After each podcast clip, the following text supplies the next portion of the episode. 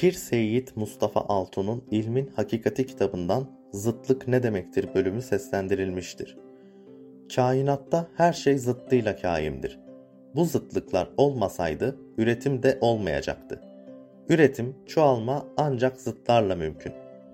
Birbirine tamamen zıt olan canlı ve cansız var gibi görünenlerden her biri kendi istidatlarına göre bir zıt diğer zıttını arzu ederek birbirlerine olan yakın duygularla mecaz sevgiyi yahut aşkı oluşturarak üretimi sağlamışlardır. Örnek, büyük olan küçüğe, alim olan cahile, ulvi olan sufli olana, latif olan kesife, öğretmen öğrenciye. Bir örnekte şöyle verilebilir. Nebi ve evliya kendi zıtları olan yani cahil olan insanları Allah'ın iradesinin bir gereği olarak irşad edip kendileri gibi ilim sahibi, kemal sahibi yapmaları için büyük eziyetlere, cefalara ve çilelere katlanarak hakka davet etmekten asla vazgeçmemişlerdir. Allah'ın bir tertibidir ki alimler de kendi zıtları olan cahilleri sufliyet bataklığından kurtarıp alim olmalarını istemişlerdir. Ulvi alem sufli aleme aşık olduğu gibi ruh da bitişik olduğu heykeline yani cesede aşıktır. Yüksek mertebede olanın aşağı mertebedekine aşık olması yahut meyletmesi Allah'ın vahdetinin bir gereğiydi. Bu Allah'ın varlığına bir delildir. Çünkü her eşya kendi cinsine aşıktır. İki cins değişikse birbirine aşık olamayacağı açıktır. Cinsiyet olmasaydı cins karşıtı olması gerekirdi.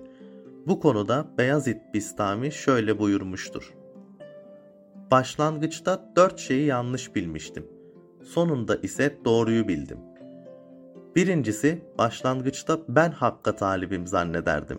Sonuçta hakkın bana talip olduğunu bildim. Bunun için ayeti kerime şöyle. Maide suresi 54. Allah onları sever, onlar da Allah'ı severler. İkinci ayet Maide suresi 119. Allah onlardan razı oldu, onlar da Allah'tan razı oldular buyurulmuştur. Allah'ın rızası olmadan hiçbir şekilde kimsede hareket olamaz.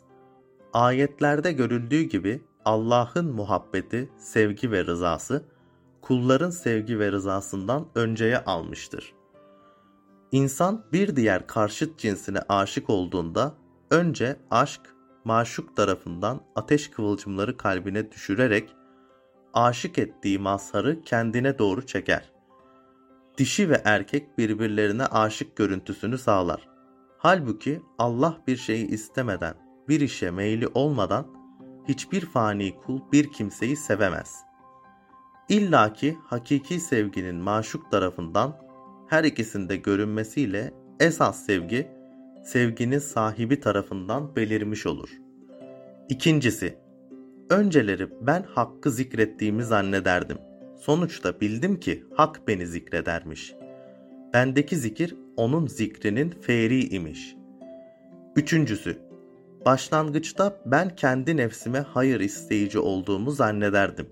Sonuçta Hak Teâlâ'nın benim hayır isteyicim olduğunu ve benim kendi nefsim için zararlı şeylere gayret eder olduğumu bildim.